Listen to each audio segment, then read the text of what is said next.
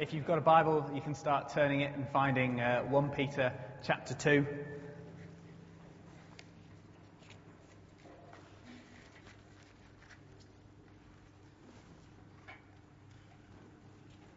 Just to say as well, at the end of the meeting, we're going to be breaking bread together. We're going to ask the children to come back in for that.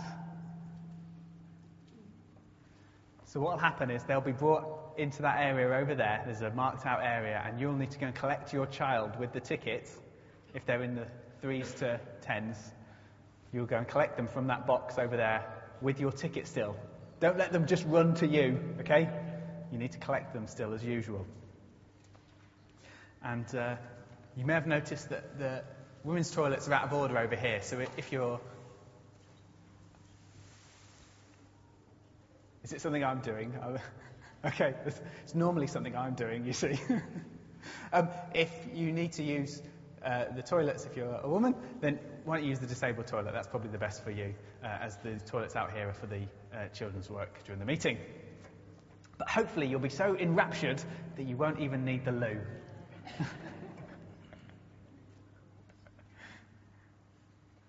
okay, I had a text this morning from Paul Woodward Paul and Jean uh, and Jonathan and Angela are out in Tanzania. And he texted this morning. He said they arrived safely uh, a few days ago, uh, but he, he, texted again this morning to say that they've just finished a three day conference um, for church leaders in the part of Tanzania that they're in. Um, and uh, today he's speaking at the church in Mbeya. That's uh, Jonathan Kayando's church. You, you, might remember Jonathan came uh, a couple of years ago, I think it was. Um, and uh, so that's his church. Paul's preaching there this morning. And then they go out into the rural uh, parts nearby. And they're doing another conference, a two day conference, out in some rural areas of Tanzania. So he said, Prayers are much appreciated. I said, It's great, but we are tired. So uh, let's keep praying for them this week as they carry on uh, being out there in Tanzania. Um, as Raj said, we have changed our preach. I'm just, I'm just going to move this baby. It feels a bit weird. So. we're carrying on with a, a, change to our preaching series of going through Mark, and uh, we're spending some time leading up to the gift day um, around what's God called us to as a church, what's our vision, a bit about giving as well. And this morning, uh, I wanted to preach from uh, 1 Peter chapter 2 and from verse 4. So we're going to read through it together, but if you haven't got a Bible, don't worry because the words will be on the screen.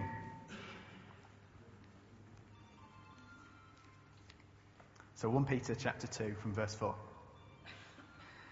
As you come to him, the living stone, rejected by humans but chosen by God and precious to him, you also, like living stones, are being built into a spiritual house to be a holy priesthood, offering spiritual sacrifices acceptable to God through Jesus Christ.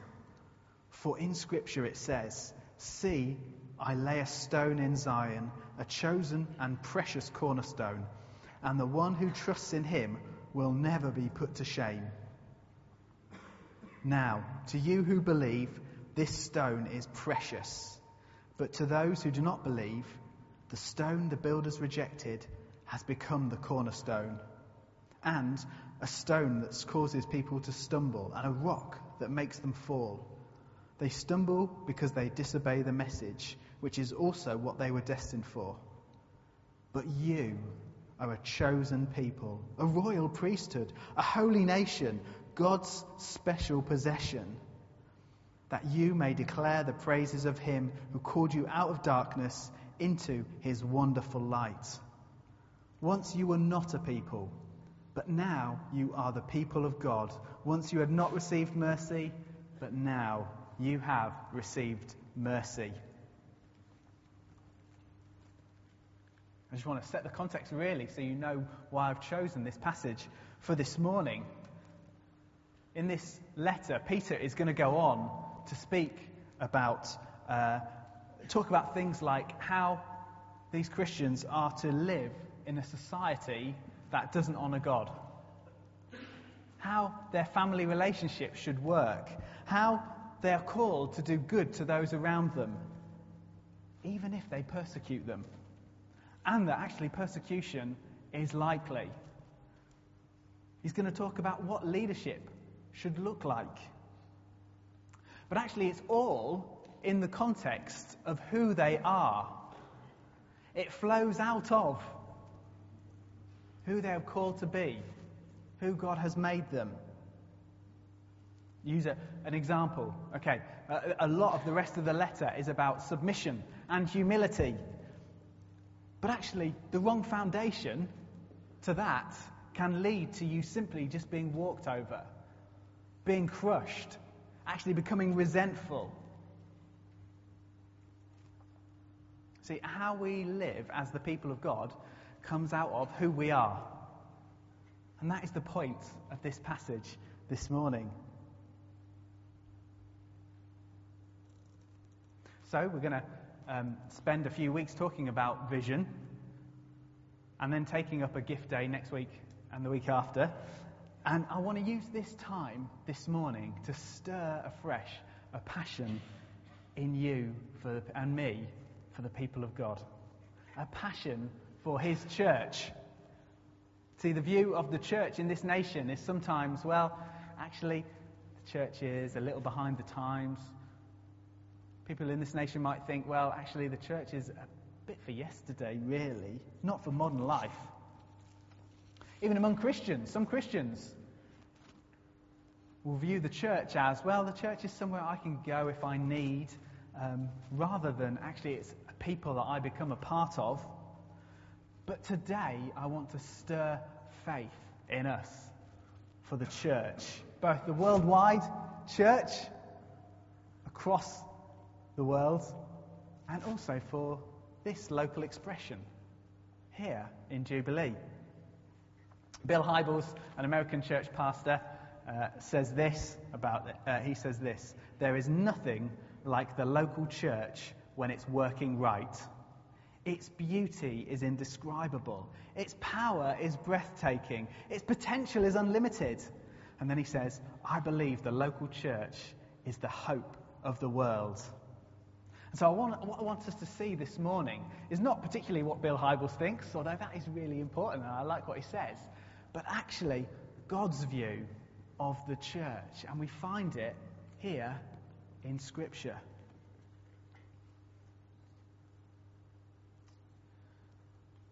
First of all, the church is all about Jesus. Jesus is referred to as the living stone. It says, as you come to him, the living stone. He's not any stone, he's the cornerstone. If you were building a house, the first stone that you put down needed to be just right. In fact, the rest of the building, the foundations, the walls, that would take its shape from that first stone, from that cornerstone. And if that first stone, if that cornerstone was wrong, then the foundations would be wrong, the walls would be wrong, the foundations would be wrong. And so you get a feel for that, don't you, as um, he quotes uh, from Isaiah and, uh, and from Psalms. And, uh, and he's saying, you know, people are looking. It's as if they're looking for the right cornerstone. And the one, and the, but they've rejected.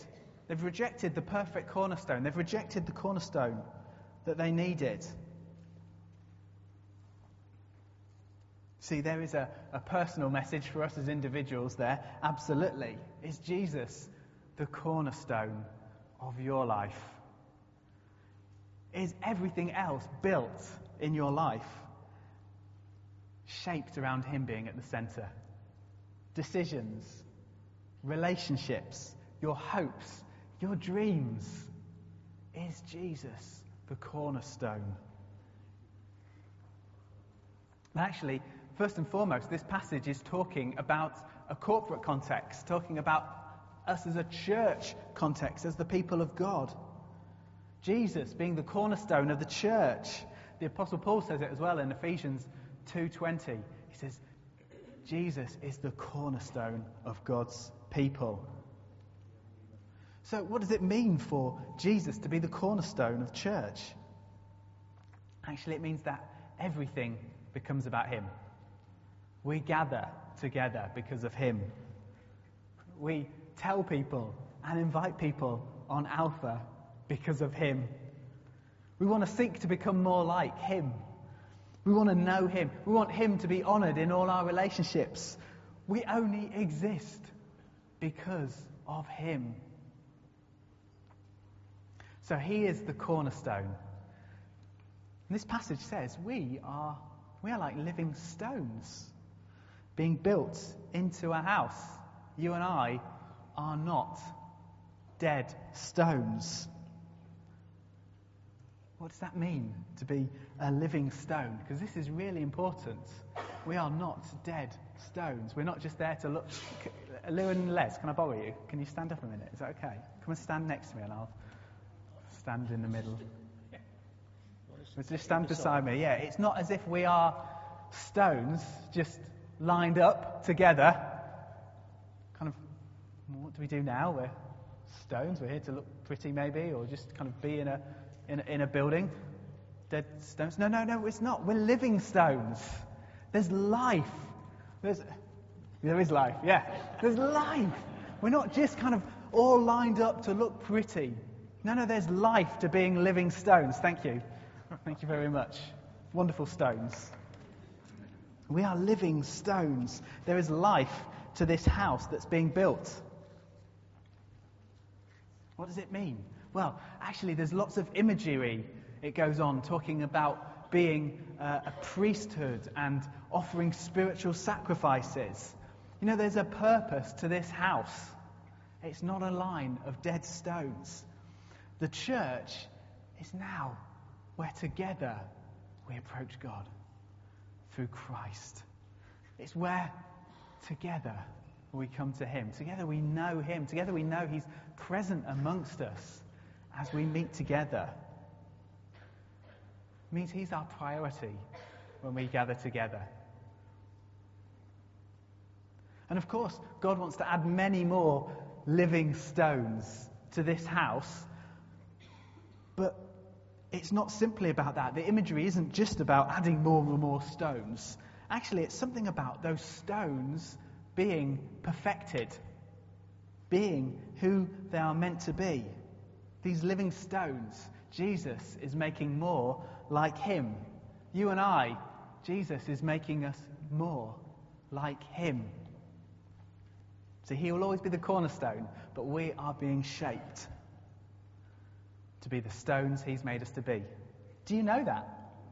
Do you know that? Or did you think, well, actually, God loves me the way I am, so that's okay, isn't it? I don't have to change one little jot. Well, actually, no, God does love you the way you are. But as the saying goes, He loves you too much to keep you the way you are.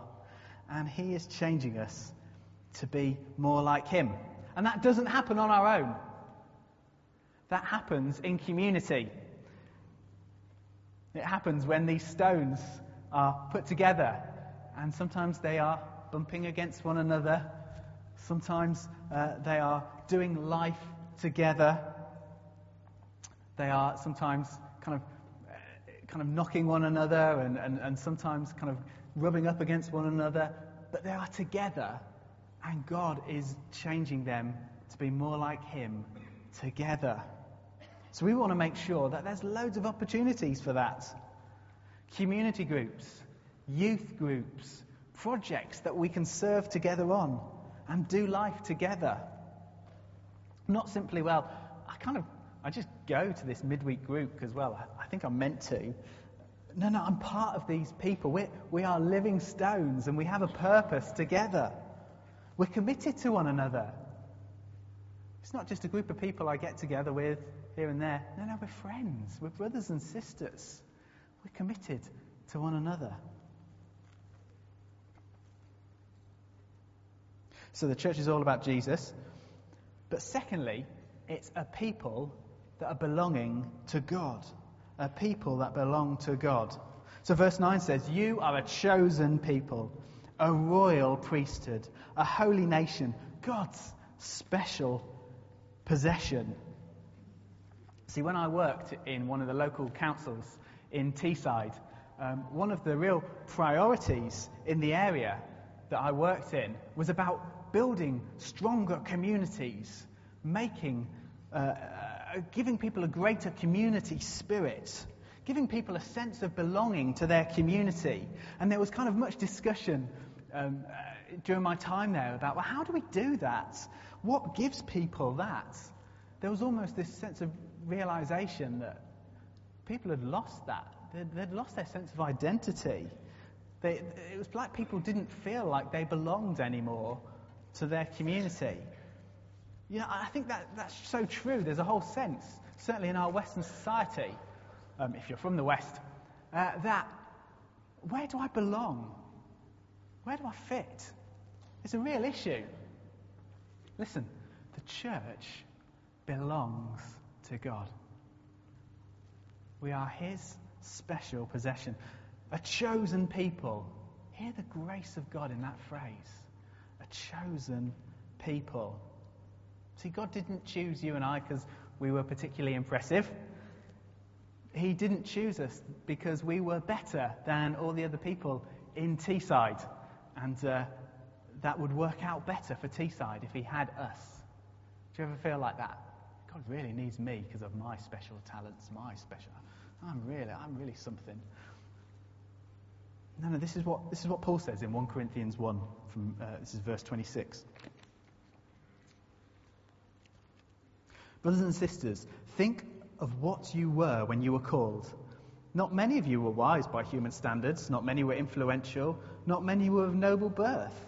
But God chose the foolish things of the world to shame the wise. He chose the weak things of the world to shame the strong. God chose the lowly things of the world, the despised things, and the things that are not to nullify the things that are, so that no one may boast before him. It's because of him that you're in Christ Jesus, who has become for us wisdom from God. That is, that is our righteousness, holiness, and redemption. Therefore, as it is written, let the one who boasts boast in the Lord. So God doesn't choose people because of their worth, because of how well they'll be able to serve Him. What is it? Actually, He chooses because of His love. You know, He said to Israel in the Old Testament, You know, I haven't chosen you because you are the greatest of nations. In fact, probably the opposite. I chose you because I loved you. To you and I, we are a chosen people. Turn to the person next to you and say, We are a chosen people. Well, well done. Four people that did that. It's where our identity comes from. We are his special possession. I'm, I'm going to really wind you up now. Do it again. Turn to the person next to you and say, We are his special possession. The, the church is not something that God's just been left with that He really didn't want. Do you, do you have friends like this who give you stuff that you don't, you, that you, they just want rid of, really? They don't really want. I have to be careful here because my parents are staying and, and, uh, they've, and my dad gave me, it's things I really do want. I got some speakers, some really nice speakers. We'll put somewhere in the house, dear, I promise. And uh, an electric sander you know, these are things, you know, you really want. But do you, do you ever have people who give you stuff that is just like, oh, thanks, I, I realize you probably just didn't want this and you're trying to get rid of it. Um, those types of things. You know, it's not like, that's not how it is with God. It's not like God's just been left with the church. Oh, right, okay. What do I do with this? Okay, I really didn't want. No, no, we're his special possession. He delights in his church. Perhaps you're a Christian here today and you really need to hear that. You know, it's true from a corporate together point of view. But also, perhaps you've just forgotten who you are. Because you're in Christ. You are His special possession. You belong to Him. And together we are his special possession, belonging to him. We're a royal priesthood. It's not simply just one or two superstars, people running around doing everything. It's not about some special holy people who can know God. No, no, we are all priests who approach God because we belong to Him. We are a people of the Spirit. See that, that whole verse um, where it talks about being filled with the Spirit. It's in a corporate context. We are a people together, led, filled by the Spirit. So that means we're on a journey of faith together with Jesus. Not just a few of us and then the rest of us are all bystanders. No, no, we're hearing him together. We're looking for his leading together. We're serving one another together. You know, we, we don't have some amazing five point plan of this is how, this is how, this is where the church goes. And I'm not knocking plans and strategies and stuff like that, but no, no, we're looking for God to lead us. We're looking for Him. We're looking to be on an adventure with Him. It's not simply do these things and that will, will take you to where you need to. No, no, we're, we're looking for His leading. We're looking for His guiding. We're a people of the Spirit together. And so when we talk about investing in leadership, and I know we've talked about that over the past few weeks, that's, that's kind of what we mean. Actually, we want to invest in leadership because leadership serves that. The purpose of leadership is so that we might all grow, so that we might all be effective disciples, so that we might all be released into being the community God has called us to be. And finally, we are people belonging to Him because we are to show and talk of His praises, what He has done. This is verse 9. But you are a chosen people a royal priesthood, a holy nation, God's special possession, that you may declare the praises of him who called you out of darkness into his wonderful light. What's he done? He's called us out of darkness into his wonderful light. We really need to see the two extremes there of that verse. We were in darkness. That was our state without Jesus. You know, it's language, but it describes a serious place to be. Without Jesus, you're lost. There's no hope. There's no way for you to sort yourself out without Him. It's a darkness that won't end when you die. Actually, it will become a permanent thing. But because of Jesus, we have been brought into wonderful light. He has, ex- he has experienced death and darkness for us and defeated it at the cross so we wouldn't have to. So that we could be brought into light by trusting in Him. Did you believe? We're not here to declare how wonderful we are. Rather, what God has done and is doing in Christ. And we do that in both what we do and what we say. That's what we've been called to.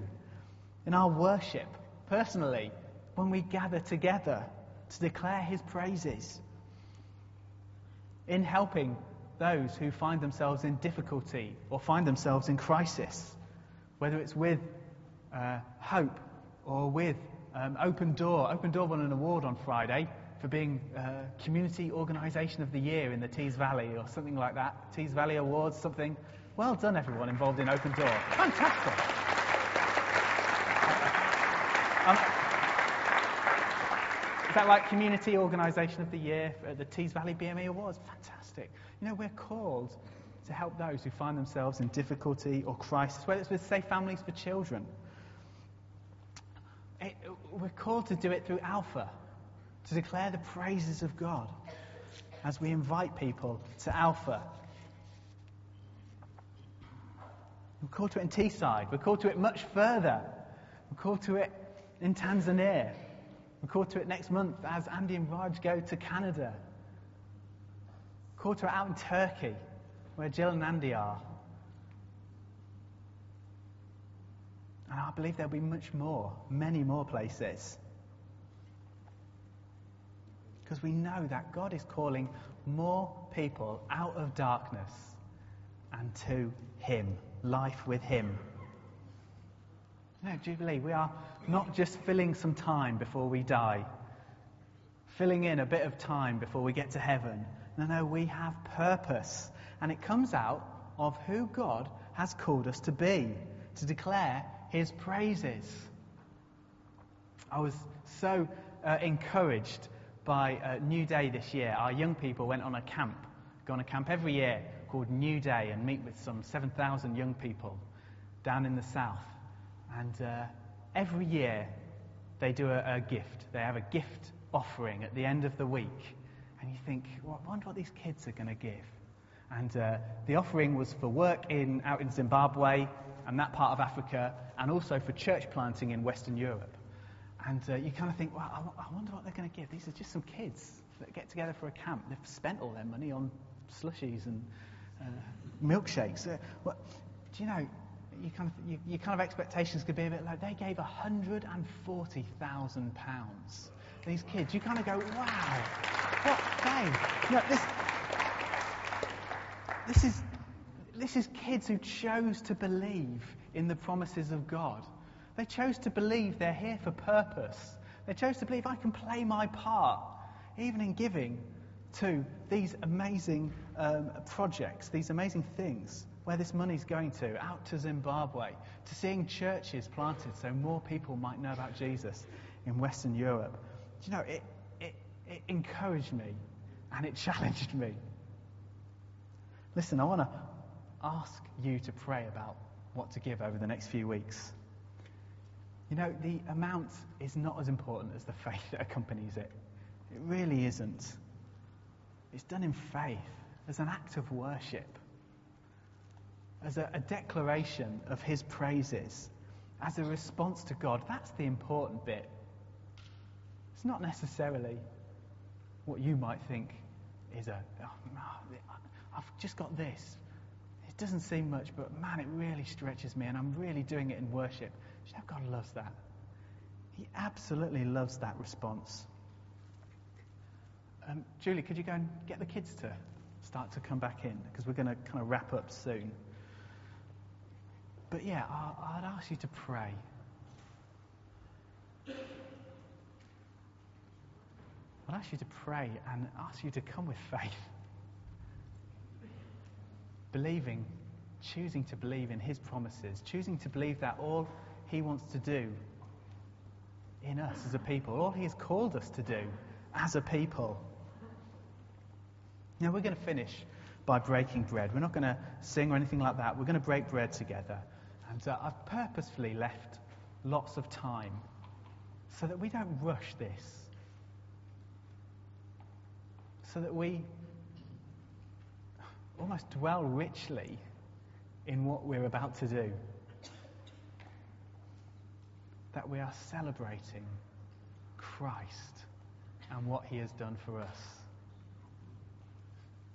That we, we may do it informally, we may move from one another, we may pray for one another, and then maybe break bread again with someone else. But we do it richly, enjoying Christ. You know, the bread will remain bread and the wine will remain, well, it's fruit juice. The fruit juice will remain fruit juice. But you know, as we do this, He's amongst us. Let's really take this seriously and enjoy the riches of it. Remembering what He has done at the cross for us. That the juice, the fruit juice, represents His body uh, his blood, the bread, his body, that he gave his life for his bride, for the church, for you and I. And remember that death didn't hold him, that he was victorious, that he lives and reigns forevermore, and that one day he will return. And we'll be doing this until he returns. His church will be doing this until he returns. You know, if you're not a Christian here this morning, this is, this is quite, a, quite an important remembrance act for us. Um, it's not simply just taking a bit of bread and wine. So I would say if you don't know Jesus as your Saviour, I'd say don't take the bread and wine. But if you want to today, why don't you talk with the person you've come with? If you want to give your life to Jesus, why don't you talk to them? Hey, maybe taking that bread and wine would be the first act of accepting Him. But talk with the person that you've, someone you've come with. If you're from another church, if you're a Christian who's visiting us, hey, we would love you to take bread and wine with us. We would love you to be part of this body together as we break, take the bread and take the juice. But let's not rush it. Let's enjoy this. You might want to move around and take bread and wine with different people. And I'd ask you to do this as we do this, as we take it. Remember what he has done for us. Remember that we are his people. He has given himself for us. But pray for Teesside. Pray for your neighbours. Pray for your street. Pray for this coming Alpha course. Pray for those who don't know Jesus on Teesside, that they would come to know him, that they would see that he is wonderful, and that they would give their lives to him. Do that as well. Let's, let's, let's do that together. You can, you can go and get bread and wine. Don't simply just kind of form little groups. Look out for one another. Hey, maybe break bread and wine with someone you've never broken bread with before. You might say, hey, I, have seen you around, and let's just break bread together. I'd even encourage you, try and find someone you haven't broken bread with together. If you've got children as well, you'll need to go to the back and collect them with the tickets um, and take responsibility for your children. If you want them to be involved in this, if you know they love Jesus, hey, that's great. But you need to take responsibility as parents in that. So let's, let's, let's take bread and wine together. Come on.